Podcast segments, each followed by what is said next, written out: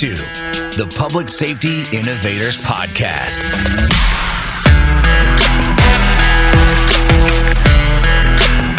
Connecting you with experts and trendsetters who are leading innovation in law enforcement, private security, and personal protection. And now, your host, Adam Wills.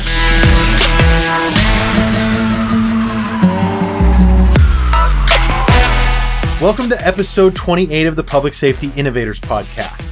On today's show, we will again be speaking with Lauren Rich for session 2 of 3 on our mental health series. I promise you that this is not your typical boring mental health conversation. If you haven't yet listened to episode 27, I would encourage you to go back and listen to that episode before coming back to this one.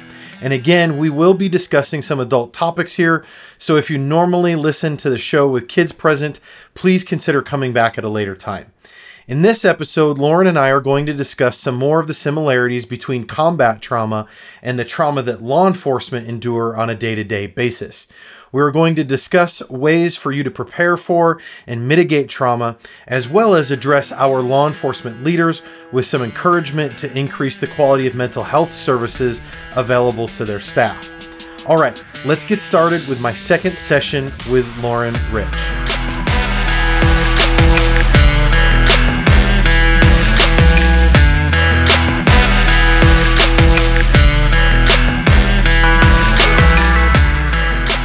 Welcome to the Public Safety Innovators Podcast. We've got Lauren Rich on the show again today for session 2. Lauren, welcome back to the show. I'm surprised I'm even back. Yeah, I thought about just cutting you off after the last episode. And you know what? If people are hearing this today, it's because, hey, Lauren didn't get me canceled. So that's right. Not yet. Maybe today's episode will. Yeah, right. So last episode, if anybody didn't listen, please go back and listen to it. But for those of you that just want a quick recap, we talked a bit about how Lauren helps male combat veterans recover from their trauma in combat. She's in her practice in Muskogee, Oklahoma. And we just talked about different challenges that military combat veterans face. And we talked a little bit about how there's a correlation between combat veterans and law enforcement. And so we're going to unpack that a bit more on today's show. We're going to talk more in detail and specifically about law enforcement officers who are still on the job. And we want to talk about some of the challenges that you guys and gals face every day on duty and off duty during your law enforcement career, how you can, if you're newer in your law enforcement career, how you can be prepared for some of those things that you're going to face and know that they're coming, and how you can address those and mitigate them, overcome those. But also for those of you that have maybe been on the job for a while and are further along in your career, are struggling with some of these things yourself, Lauren and I want to give you some resources today to shed some light on some of those challenges and help you out a bit. So, Lauren, let's just start off by talking about what are the similarities between combat veterans and what they experience in combat to law enforcement and what they experience on the job every day. Well, let's approach it with the understanding that trauma is trauma is trauma. Okay. It does not matter if it's sexual assault, child thrown from a vehicle, murder, or a deployment. All trauma that is sustained ends up coming out looking exactly the same. And by that, I mean, they all have the same diagnostic criteria. And those things are things like hypervigilance or a heightened startle response, anxiety episodes or chronic anxiety, depressive episodes, nightmares sometimes, flashbacks or recollections, intrusive thoughts. And what we mean by that is you're minding your own business, mowing the lawn, helping your kid, whatever. And all of a sudden that awful image pops in your head. Other triggers or correlations may be to sights, sounds, or smells. And you experienced that the other day when I got in my... Yes, I did. We were prepping for the podcast, and I, since I'm an hour ahead of you, I was going to pick up a kiddo, and I got in my truck, and you heard the... What do you call that? The chime? The door chime? Yeah. And I stopped in mid-conversation. I said, Lauren, you drive a Ford. And she says, yes, I do. And she said, you must drive a Ford too. And I said, no, I actually don't. But that door chime brought back like this flood of things that I was not anticipating, because back before I became an administrator and when I was still just on the road full time, I had one of the Ford Taurus SHO patrol cars when they first came out. I was one of the lucky guys at our agency that got one of those new cars. And that stupid door chime used to piss me off, because I was like, when I got that car and I first heard that chime, I'm like, oh my gosh, everybody's going to hear me coming. I'm not going to be able to open my door without people knowing that I'm getting out of my patrol car. And people are going to think that I left the keys in, which I did sometimes, you know. Anyway, it really caused me a lot of stress, that stupid door chime. And it clearly caught you off guard. I remember going into the shops and being like, can you guys shut this thing off? Is there a way to disable this thing? And anyway, it was ingrained in my memory, and I started associating that chime with other actual in-progress incidents that happened, where apparently in the back of my mind, even though I didn't realize this at the time, I thought, oh man, this chime is going to get me in trouble. So let's take your response the other day. That's actually pretty perfect timing. So your response mid-sentence was, you drive a Ford. And I said, yes, but that was your verbal response. What was your physical response? How did your body feel when you heard that noise? I think I kind of I got a little bit excited and tensed up a bit. I became very heightened. Anxiety. Yeah. Your blood pressure probably went up a little bit. Yeah. Okay. My blood pressure's always up. I have that effect on men. That's a simple correlation between past events, pseudo trauma, and then a present day trigger. And because if we take it off the approach that that trauma is stored in our nervous system, then it would make sense why sight, sound, smells are stored and how our hippocampus files those. And then things that normally wouldn't be bothersome or normally wouldn't be a trigger at all end up being a trigger to past memories or events. And so you all will have a lot of those. And I've had officers come in before who they say, I'm just tired of seeing dead kids. I'm really tired of that. I'm tired of looking at my kid and seeing dead kids. And if that's where you are, you need to go get that shit fixed before it destroys your life, because it will. It absolutely will. And I should also say that my stance as a provider is that it is a privilege to sit with you all each and every day and to have my job. I would not trade it for anything in the world. Maybe in my second life, I'd go be a landscaper. But other than that, where I can actually see a tangible result right away within 5 to 10 minutes, other than just having to be committed to working at it, it is a privilege for you to serve, and it is a privilege for me to help you through that process. So don't think that I take that for granted either. You have a few choices in life. If you're a present-day officer who's experiencing a lot of stress or maybe having some issues, and they are manifesting whether in your behavior, in your marriage, in your workaholism, so to speak, one option is that you do absolutely nothing and that you keep chooching along just as you are. The second option is that you take mild approaches that you think you can change on your own without assistance. And the third approach is that you actually seek professional help. And there's no fault in that. I have police officers and veterans that I have seen for a long time. They're absolutely wonderful people. It doesn't make them any less qualified for their job. I know that's a lot of the fear, and we can talk about that. But if you've tried step number 2 of implementing small things in your daily life, like let's say not drinking as much, and you still can't get there, you probably need to go see somebody. Man, we just totally, there's a laundry list there of things to talk about now, which is awesome. And how some of those things manifest. We talked about the association to sights and smells and feel, like actual touch feelings, right?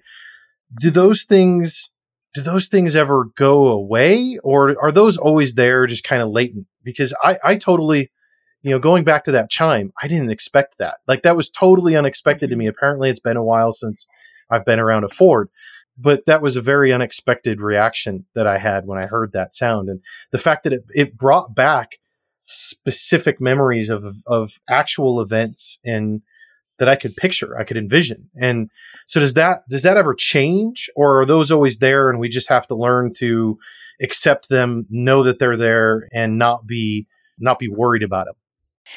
Well, I'll give you the attorney answer that it depends. It depends on the trauma and it depends on the person. A lot of times people can process information and they don't need an extra help. Their mind can do that on their own. A lot of times things will get better as the years pass or as time passes. Most people can resolve trauma within the first 3 months of the event. If they can't resolve it within the first 3 months of the event, then they need to go see somebody. So do they ever completely go away?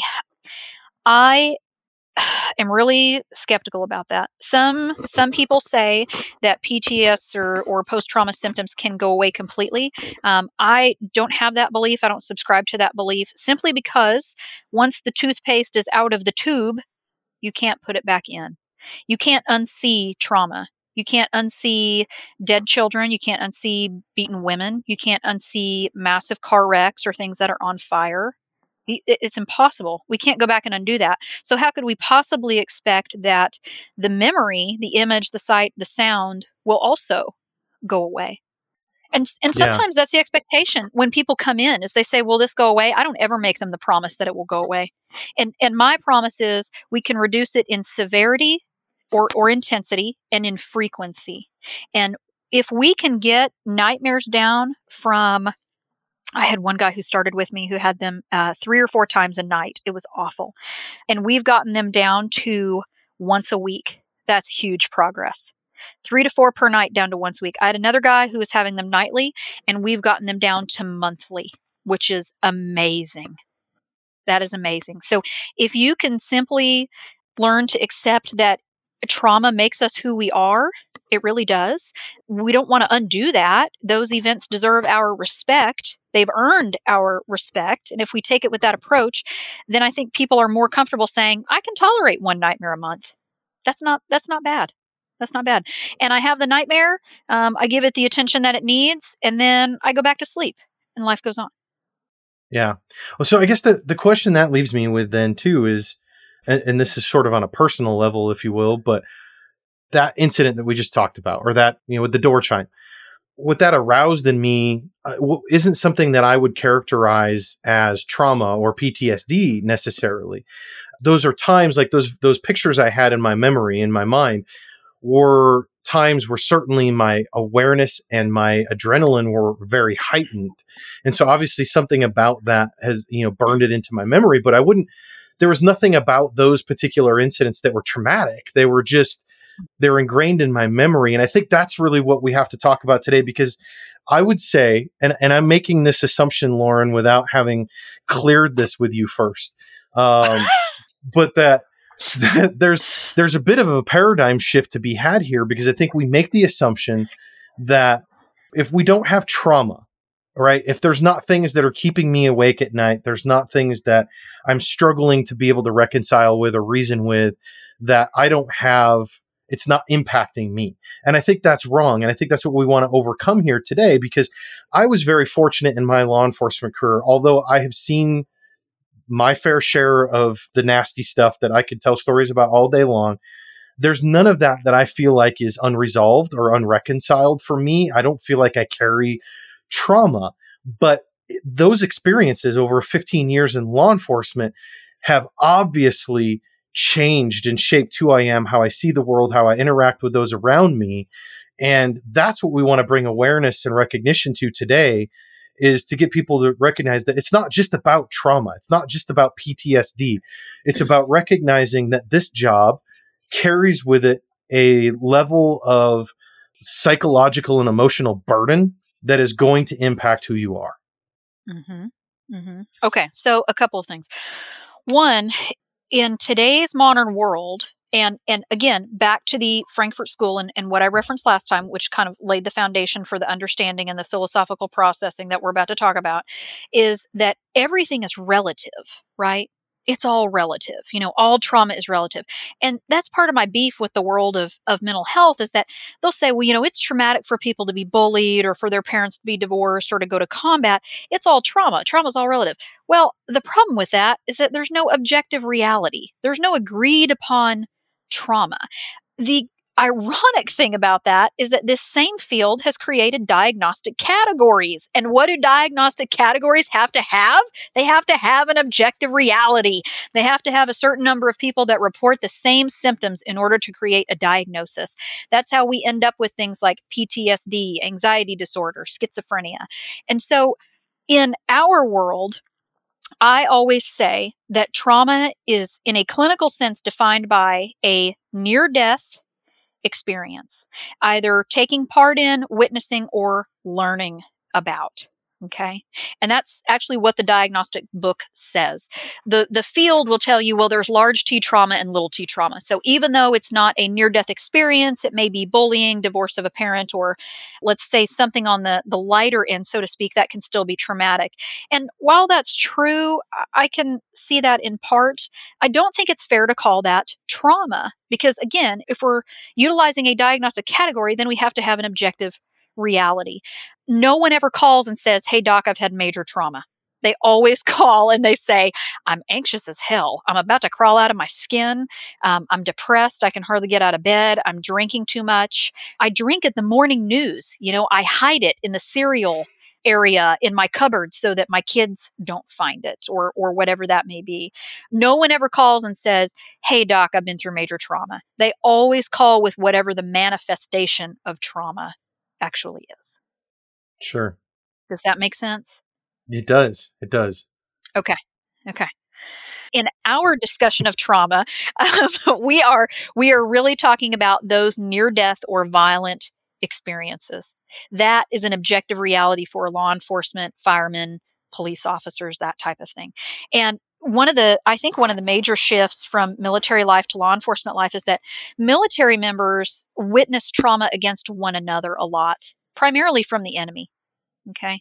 Occasionally there's infighting or people who've completely gone off their rocker.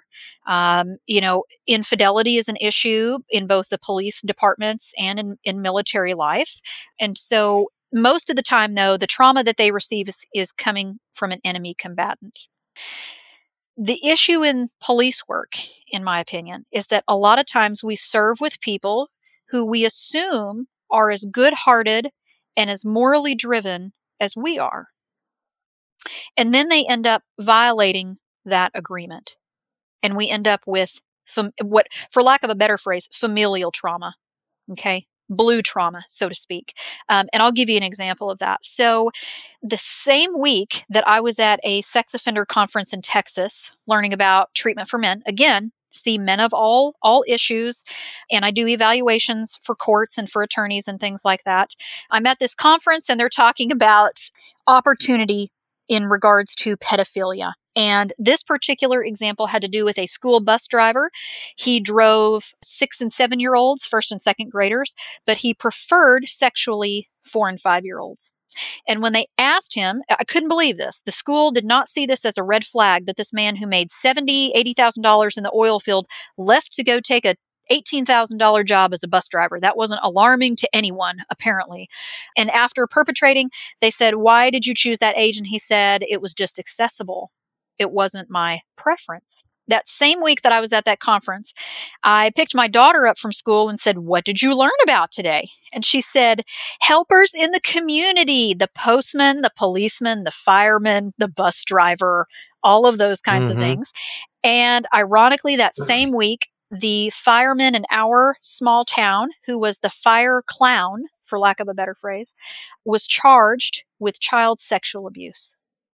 He had dated this woman and he had repeatedly raped and molested her 4-year-old daughter and videotaped it. And everyone was shocked, appalled that this guy who had grown up here, who was supposed to be an honorable person of the same moral and ethical guidelines, had violated that quote unquote family trust and hurt a child. And so sometimes with law enforcement and firemen, our trauma is within our family. It's not just the people that we interact with in the public. It's our coworkers and colleagues who we are supposed to trust with our lives. What does that do to us? Yeah, that's an excellent point. And unfortunately, I've had to experience some of those things myself in my law enforcement career. People that I worked hand in hand with that got caught doing things they shouldn't have been doing. And it was a shock to everybody. And so that's something I didn't think about. And I think sort of a correlation to that in talking about some of the unique challenges that law enforcement faced, that is almost in a way, you know, I'm going to step out on a limb here. I'm not a veteran. I've never been in a combat zone. So some people might get mad at me for saying this, but in some ways there are things that I think actually make being in law enforcement more traumatic and more challenging than being in a war zone. And here's why I'm going to say that. Okay. If I am in the military and I get deployed overseas to Iraq, I'm going over there with the knowledge that I am entering a war zone. I am going there to bring violence on people. That is my mission. I'm going there to bring violence. I am going to fight and probably kill people. And there is going to be violence that I am surrounded with. That is the purpose of me being there. And that place is not my home. I am going there to bring violence and come back home. Okay. Because I want to keep the violence from entering my home. All right. That's right. On the other side of that, when we go into law enforcement, I am going to work every day in my community, hoping not to bring violence to anybody. My goal is to see peace and be that thin blue line between chaos and disorder. And when the violence comes, I will respond to that call to bring violence, but it's not what I want. It's not what I feel like my mission is. And I'm almost regretful that I have to do it. Right. So there's a difference there. And also, it's in the community that I live in. I'm having to bring violence in the community I live in to the people that I am neighbored with. And that, I think, is a lot more traumatizing, or at least traumatizing in different ways than what you experience in combat. It's just a different flavor. You know, when you have to arrest the bus driver. I'm not trying to minimize the trauma. No, I completely see what you're saying. Veterans experience.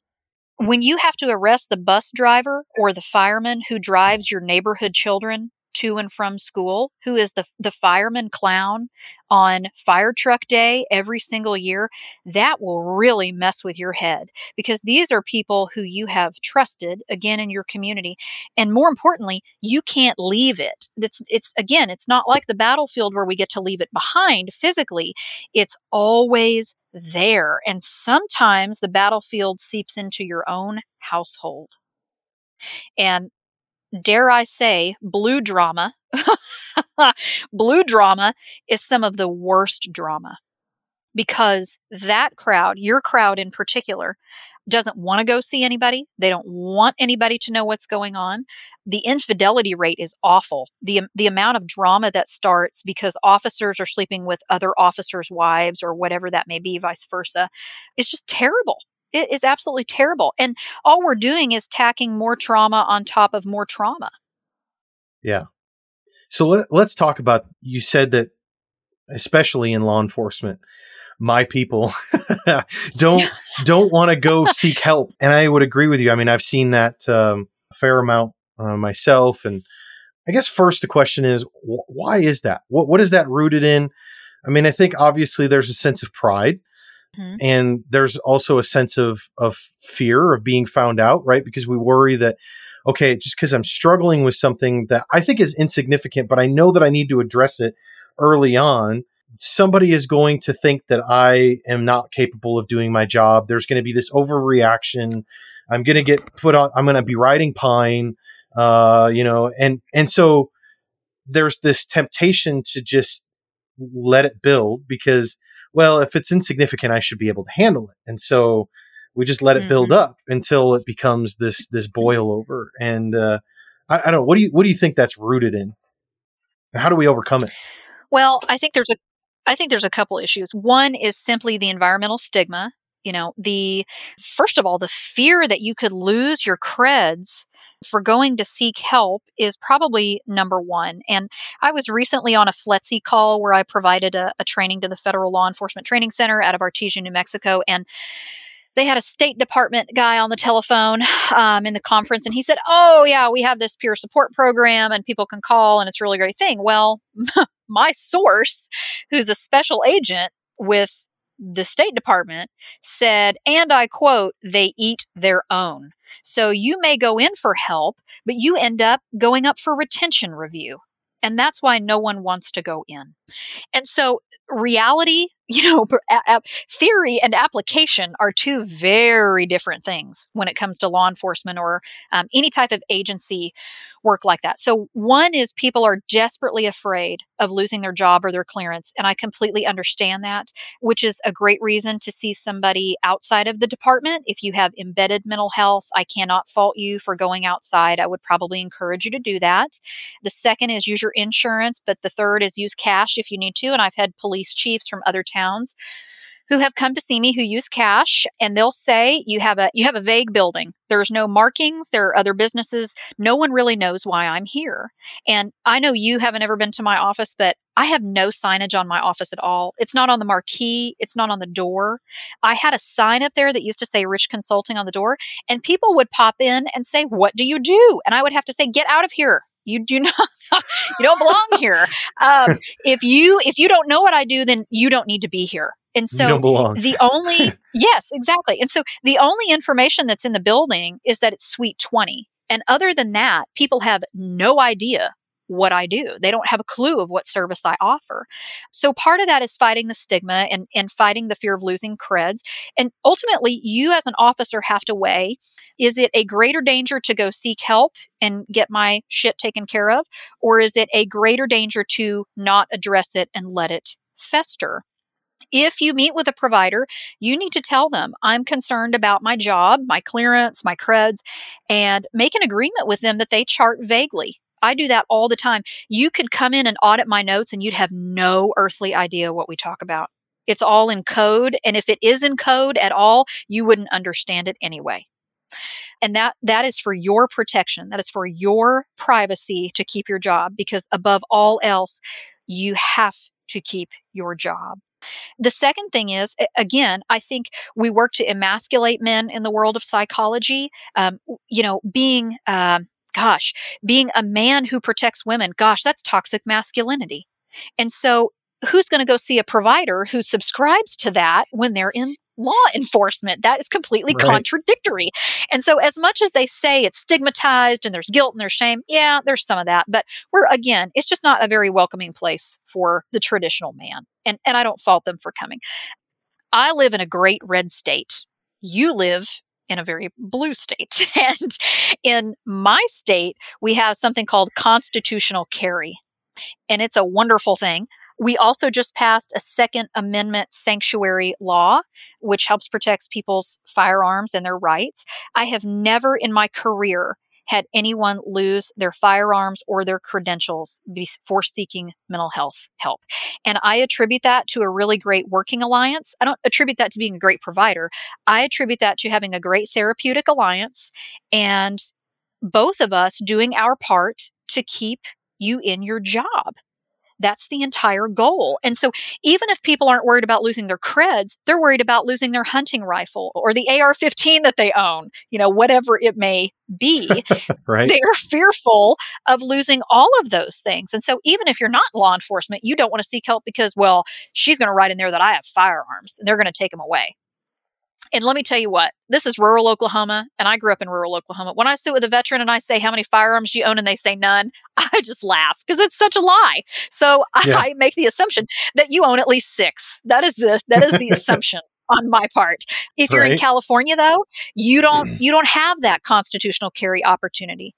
You have to prove why you even need a concealed carry. And so depending on where you are, the risk may be, perceived risk may be lesser or greater in seeking help.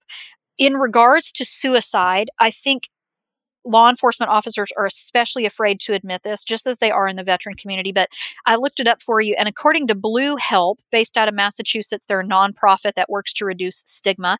In 2019, there were 228 law enforcement officer suicides. However, there's a caveat to that, because departments are not required to report suicide statistics to any national body, so they rely on individual departments reaching out to them or confirming the number of suicides that they've experienced in the year. So that number is low. Oh, it's got to be drastically low. Easily. And ironically, if you look at the states where the suicide numbers are highest for law enforcement officers, do you want to take a guess where they are? California, New York, Illinois, Texas, Florida. And it's not just because of mass population, it's because of culture, where, I hate to say this, but sometimes you're shot just because you're wearing a uniform. You know? Yeah. That happens. Yeah. That happens.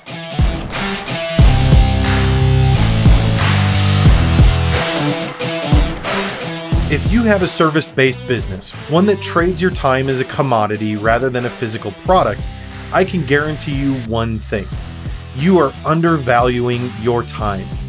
If I could tally up the amount of time I've spent doing things for free, I'd probably choke. In order to stop working for free and start making more money, you first need to check your mindset. Do you think you're worth it? Do you feel guilty about asking for money? Let's get one thing straight. Charging people for your time, skills, and expertise isn't just something you should be doing because I said so, but it's something that people actually expect. There are only 4 times you should agree to work for free. 1, you'll gain legitimate exposure. 2, you'll gain real-life experience. 3, you'll gain an impressive addition to your resume. Or 4, because it's a cause that you believe in. Whatever the reason, if you're ever going to make decent money and work healthier hours, then you have to stop worrying about the implications of saying no or asking for more cash. You are worth it. Check out every episode of the Marketing Minute at psi.chat/Marketing Minute.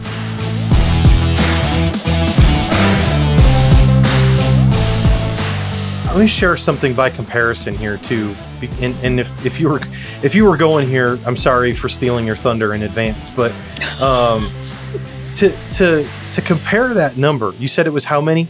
219. They report 228 in 2019. Okay, 228 suicides. So I just looked up how many line of duty deaths in 2019. Oh. It's to the point where law enforcement suicide outnumbers line of duty deaths. Mm-hmm. 150. Yes. Yeah. Mm-hmm. Yeah. So, mm-hmm. I mean, not that I'm saying we should ignore the fact that cops are being killed in the line of duty and the violence that we face and those challenges there, mm-hmm. but obviously we have a bigger problem on our hands, don't we? Mm-hmm. Yes, a much bigger problem. And the more politically opposed we become to one another, the greater the problem will be. You know, and I have police officers in my family. I have a Tulsa cop cousin who, he is just the sweetest man ever. He doesn't write enough tickets. And, you know, there's still concern that the sweetest officer ever who doesn't write enough tickets will get shot sitting in his car just because he's a cop.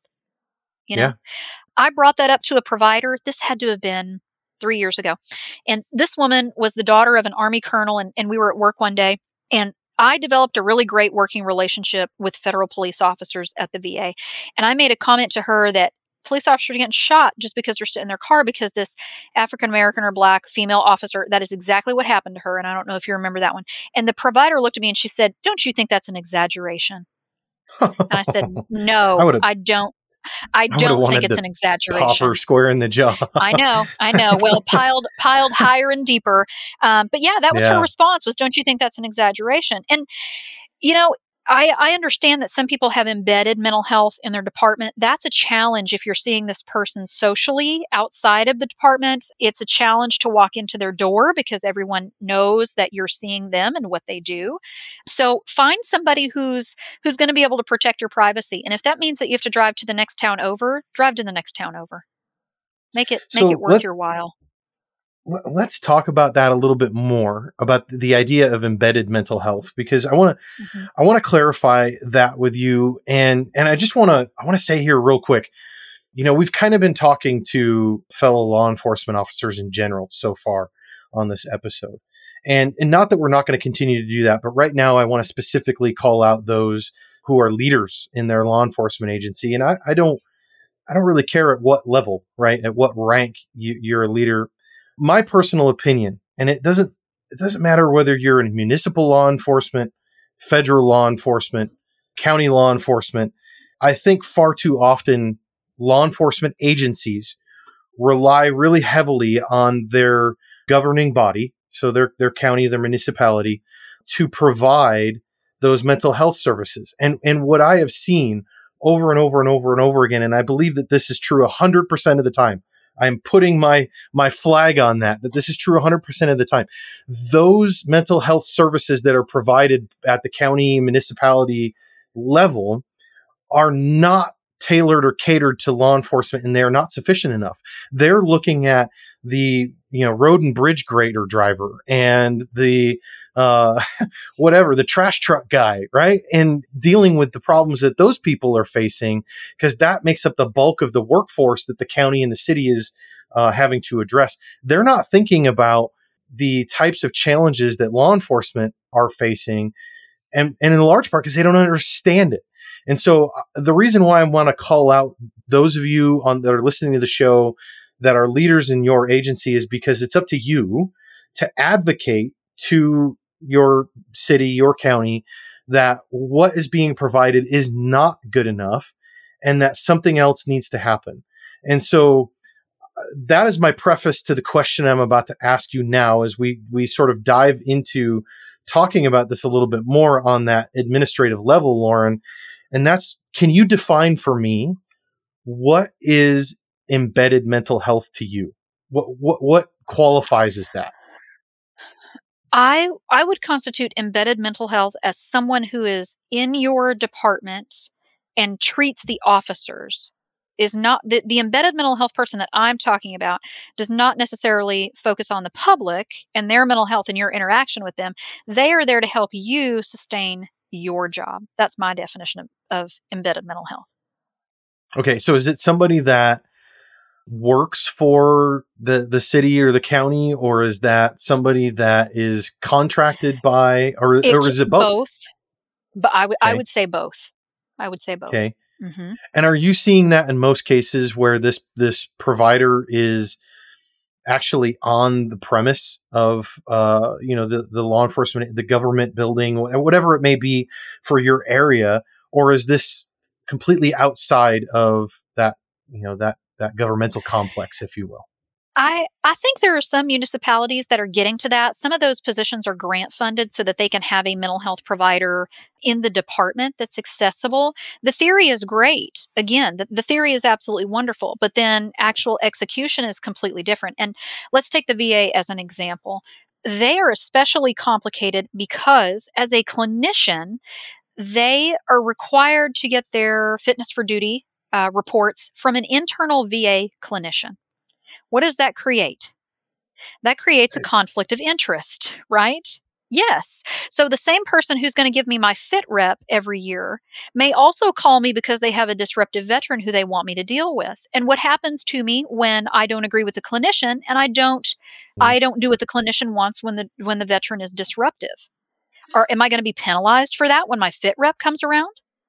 Well, and it creates an echo chamber. So there's no opportunity there for stepping outside and doing different things and being unorthodox and trying new things that might benefit somebody.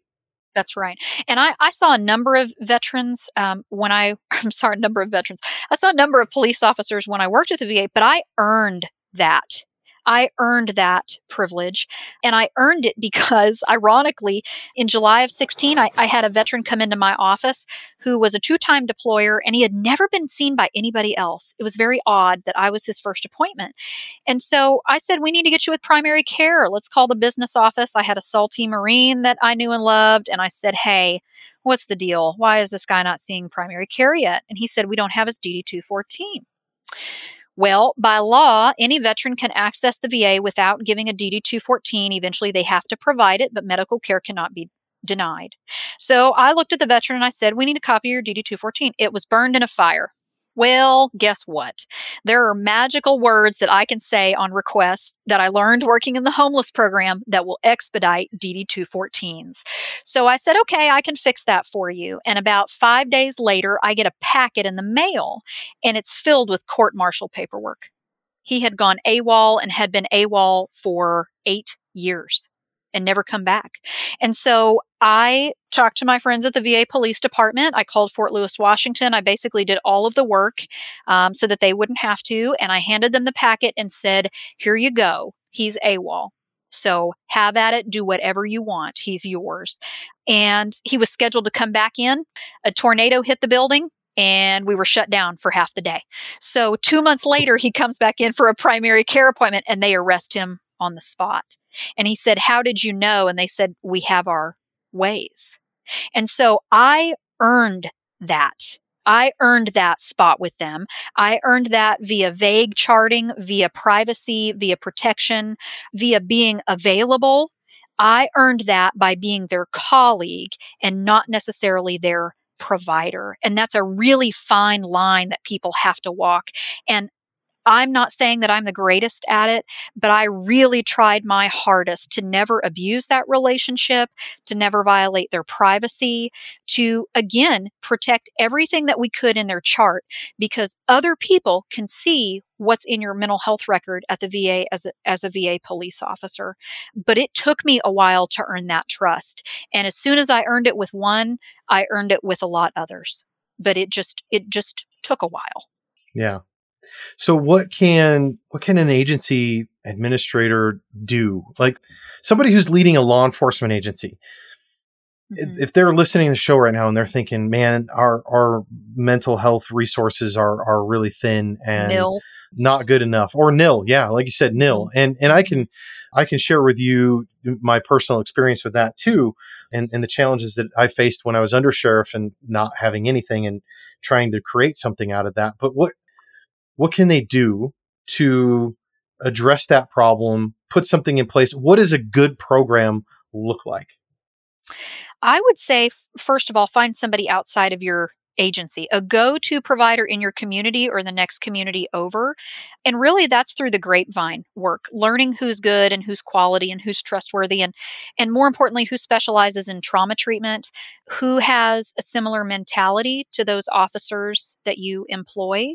And really, I would approach a couple providers about it. And I would say, look, we need a go-to person that's not an EAP program. EAP programs are meant for divorce, maybe some alcoholism, financial stress. And really the limit is about 6 sessions. And then they're expected to go find a provider on a full-time basis. And so if I was the head of a department, I would look at providers in the area. I would ask around and maybe ask some primary care doctors who they refer to. And then I would just kind of start interviewing providers, pick two or three that you think could be top contenders. And I would approach them and say, look, we would like to have an agreement or maybe some type of contract with you that allows us to come see you, and it can be approved by the city attorney if you need it to, that even requires extra protection. And sometimes there is that agreement because with security clearances especially, counterterrorism, whatever that may be, we have to have extra layers of privacy. And so I have worked with attorneys before who have drafted paperwork that we both sign that says there is a non-disclosure agreement on top of the already existing non-disclosure agreement. And so most importantly, I would say find somebody who's qualified, somebody who you feel like your officers could have an ongoing relationship with, and someone who is removed from the department. And if you need help finding those providers, I will again send it out to my listserv.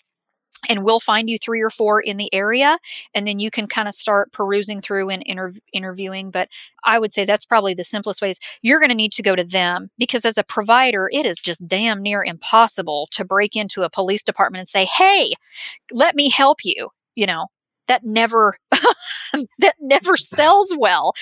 They think that there are ulterior motives or whatever it may be. And so if you approach them, I think you'll be much better off. Yeah, I think that's good advice. And I faced this challenge myself with my own agency as undersheriff. And took a look at what we had. And I mean, what we were doing was just not good enough. And we were using the county's EAP program. And, you know, I looked at that and said, this doesn't cut it. Like this isn't good enough for what our guys need. And so, I had reached out to somebody I had already had a prior relationship with. So that helped, who was a therapist in specifically dealing with first responders, law enforcement, fire, EMS. And we brought him in, got him under contract directly with the sheriff's office, not with the county, but with the sheriff's office specifically, and, you know, put it into place so that we ensured that our healthcare plan that we provided our employees would qualify with him. So if anybody wanted to go see him on their own, they could pay a copay and be done with it. Right. And there was that layer, like you said, of privacy that we were able to enjoy there. And it was important for our staff to know that they had somebody that they could go see that was well versed in what they were dealing with, not just some, you know, therapist that deals with people getting divorced, generalist, drinking, you know, too much. Yes. Yeah, the generalist. Yes, exactly. And I would say if you cannot create that program, I mean, if you're the head of a department, you can eventually create whatever you want, you know, if you pitch it right. But if you're a department who's still early on and you don't feel comfortable yet with having a mental health provider accessible or available, I would at least say have some specialized training in resiliency, mental health, what that looks like. And Travis Howes is actually my recommendation. He is a super nice guy. I know him personally. And he's really one who, his story is quite beneficial for a number of reasons. But he was a Marine infantry guy. He was out before 9/11, so he never saw combat, but he goes into the fire service and then the police department and then back to the fire service. And he's one who his major trauma is when he lost 9 fellow firefighters in a burning building and basically had to pull out their bodies and live with that trauma. And so again, it's kind of that familial trauma like we talked about earlier, but he owns the fact that he was actively suicidal. He's drinking himself into obliteration, basically, just to go to sleep at night, to not have nightmares, to function. And he has written a book called Create Your Own Light. And he has a podcast that I think comes out weekly, if I remember right. But he now offers trainings and speaking engagements to departments around the country, whether it's EMSA, fire, or police. And I think he is just an exceptional person, not just because of his experience, but what he has done with his experience. And again, his is that interdepartment trauma. It's not necessarily trauma sustained from the enemy or from the general public. It's loss. And it's loss that so many of you experience, but that you never actually get to process. And so I would encourage everybody to go read his book, go listen to his podcast, and just hear what he has to say, because he has a very similar story to a lot of you who are, drinking with the 6 o'clock news. And I don't mean the 6P news. I mean the 6A news. Labatt Blue and Lucky Charms. Yes. Wow, boy, you have quite the classy palate. I'm not saying I do that now, but there was a time in college where there was some. Yeah. I don't mind the Labatt. The Lucky Charms I could live without. You know, and when you think about how do we set this up in our department, if we can create a mental health program, do we make it mandatory or do we make it voluntary? I was just going to ask you about that. What is your stance on that? I'm really torn. I really am. I think voluntary is great. On the other hand, when you make it mandated, everybody has to attend, and then no one knows who's really going and who's really not going. And so in a certain sense, mandated attendance protects everyone's privacy. And I tell guys all the time, I don't care if you come in here and we just shoot the shit about college football. We can do that. We just need to ensure that we check the box. So you're talking about them actually coming to see you one-on-one, not like group, not a group training, so to speak. So Travis would be a great one for group training, group mental health. So for a good, I would say 2 decades, the world of trauma, including the Department of Veterans Affairs, endorsed that group trauma therapy was the best and most productive. And now for the past decade, we're taking that back. And so they're saying that group therapy actually for trauma is not productive, that it gets less quality or worse results than individual one-on-one therapy. And if you think that you're going to get a bunch of cops together to talk about trauma and how that impacted them, you're out of your mind. I don't know who on earth. I don't necessarily mean group therapy, but what we did at my agency after we contracted with this therapist I was talking about earlier, we brought him in to do, I mean, it was more about resiliency and awareness of, what sort of things you might be facing and how to recognize early warning signs and when you need to address things. Right. And we did make that mandatory. So we had him come for 2 days. And the first day we sent half of our agency went to training, and it was mandatory. Everybody had to go. It was more like a classroom style thing. It wasn't group therapy. It was just classroom training. And everybody had to go on that one day. And then everybody, obviously the other half of everybody went the next day. But the other thing that we did that really was actually really well received by people, and everybody loved it. The feedback we got was phenomenal. That night he stayed over and we had a spouses session, and all of our staff invited their spouses to come. And so everybody had to go home and deal with the kids and, deal with putting dinner on the table and putting kids off to bed. Well, the spouses came and had a session of their own from like 6 p.m. I think it was like 8 or 9 or something like that. And they just learned about the type of things that we as law enforcement are dealing with on the job. And it's not that they don't understand. I mean, they hear it from us every day, but to hear it from that clinical side of this is what you might be seeing happen at home. And here's what that's a result of. And how do we help our spouse when they're going through something? Do we walk away and give them their space? Do we try to do we force them to talk through it with us? How do we respond to that? And not only did the spouses really respond positively to that, saying that it opened their eyes to really what their significant other was going through at work and how to deal with it at home. But it also allowed our staff they came back and said, I feel like there's less pressure now when I go home. I feel like my spouse is able to understand what I'm going through and not necessarily pushing that as hard. And so that's what I mean. I guess that's what I was thinking about with the mandatory versus voluntary. We did make that mandatory, but as far as anybody actually going to see the provider one-on-one, that was voluntary. Okay. Yeah. And I think that should be mandatory for everybody. And if you're one who's skeptical and you just think I'm off on a limb, whatever it may be, if nothing else, approach this from a money standpoint. If your retention rate or your attrition rate is just awful and you can't figure out why, it could be because of officer burnout and the lack of support. And so by creating an outlet for people, and yes, you're spending city money, I get that you're going to have to advocate for that, but by creating this outlet for your officers, you're creating long-term employees, which means that you don't have to put new people, through an academy. It means you don't have to have extra officers cover while that spot is vacant. It means a lot of really positive things for your department in regards to long-term financial stability if you can figure out how to support people better. Yeah. Absolutely. Well, Lauren, I want to kind of wrap up this session with you here, which it's kind of comical because for those of you listening, Lauren and I were actually talking about trying to keep these sessions a little bit shorter than my typical podcast. And so far on session 2, both of them have been just as long as my typical podcast, which, I mean, there's a lot to talk about here and unpack. And I don't think it's been boring at all. I hope everybody has stuck with it. And we'll come back for the third session where we are going to talk about what things look like in transition. When you leave law enforcement to transition back to the civilian life, whether that's retirement or maybe you're transitioning to the private sector for employment or maybe starting your own job. There's a lot of coppreneurs that listen to this show. And so we're going to talk about how do you be prepared for the challenges you're going to face as a result of your time in a career of law enforcement. And so I hope everybody will come back for that. Lauren, I just want to kind of wrap up and talk a little bit about what advice do you have for cops that are still on the job?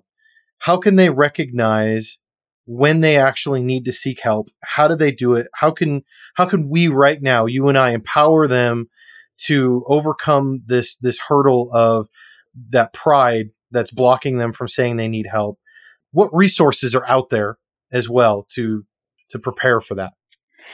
Well, in regards to knowing when to seek help, it's things like, what am I at risk of losing? Is my wife saying she's going to leave? Am I going to lose custody of my kids?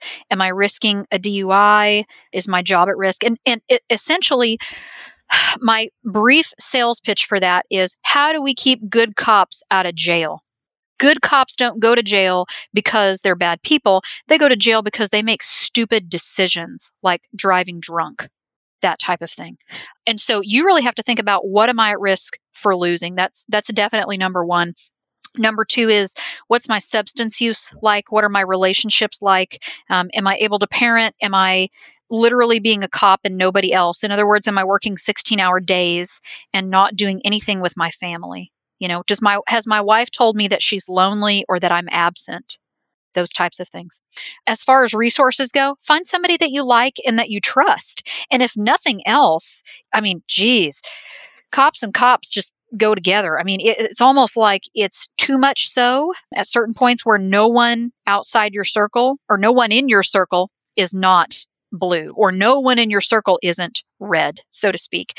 And so even though you have that camaraderie with others, that's not good enough. It's supportive, but it's not processing of trauma. And so you're going to actually have to make the decision that whatever you're dealing with is bad enough that it's worth the risk to go get help versus worth the risk of losing your job or your marriage. That is excellent advice. You kind of struck a chord with me, and anybody watching the video probably saw the look on my face when you talked about workaholism. Mm-hmm. That's always been something I struggled with, and this is a good segue to end the show, because that's something I struggled with in my law enforcement career. I was the type. I mean, I enjoyed being a cop. I loved being a cop, and even back when I was pushing a patrol car and had, you know, essentially I was punching in and out on a timesheet. I was the guy that would always take overtime shifts. You know, I'd take an overtime shift like every week because it was fun. Like, I just enjoyed being a cop. I liked being out there and engaging with people. And I liked the adrenaline rush. I liked catching bad guys doing stuff and hauling them off to jail.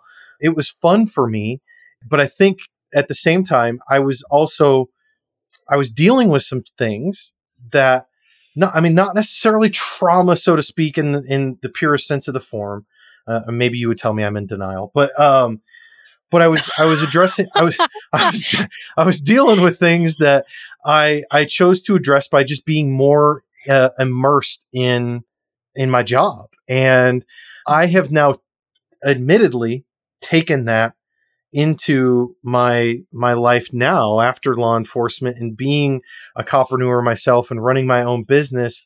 It is easy for me to get just stuck in what I'm doing and commit myself to it, because when I am in my office and it's a safe and it's a quiet space and I like it and it's nobody invades my bubble in here. Mm-hmm. And what I'm doing in here, I have complete control of.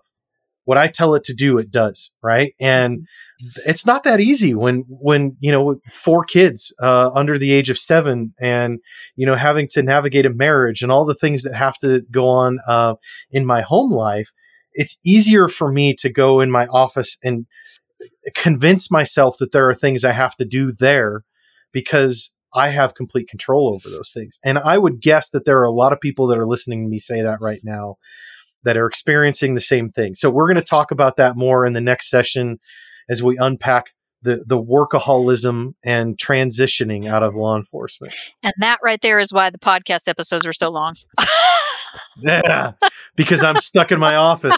But you know what? Right now, nobody else is home, so I can't go spend time with anybody else, even if I wanted to. But yeah, no, that's great. So I want to remind everybody, if you want to connect with Lauren, you can go to her website, laurenrich.net. Check her out on LinkedIn and YouTube. All that stuff will be in the show notes as usual. And we're going to catch Lauren again on session 3. Thanks again, Lauren, for being on the show. Sure, pleasure.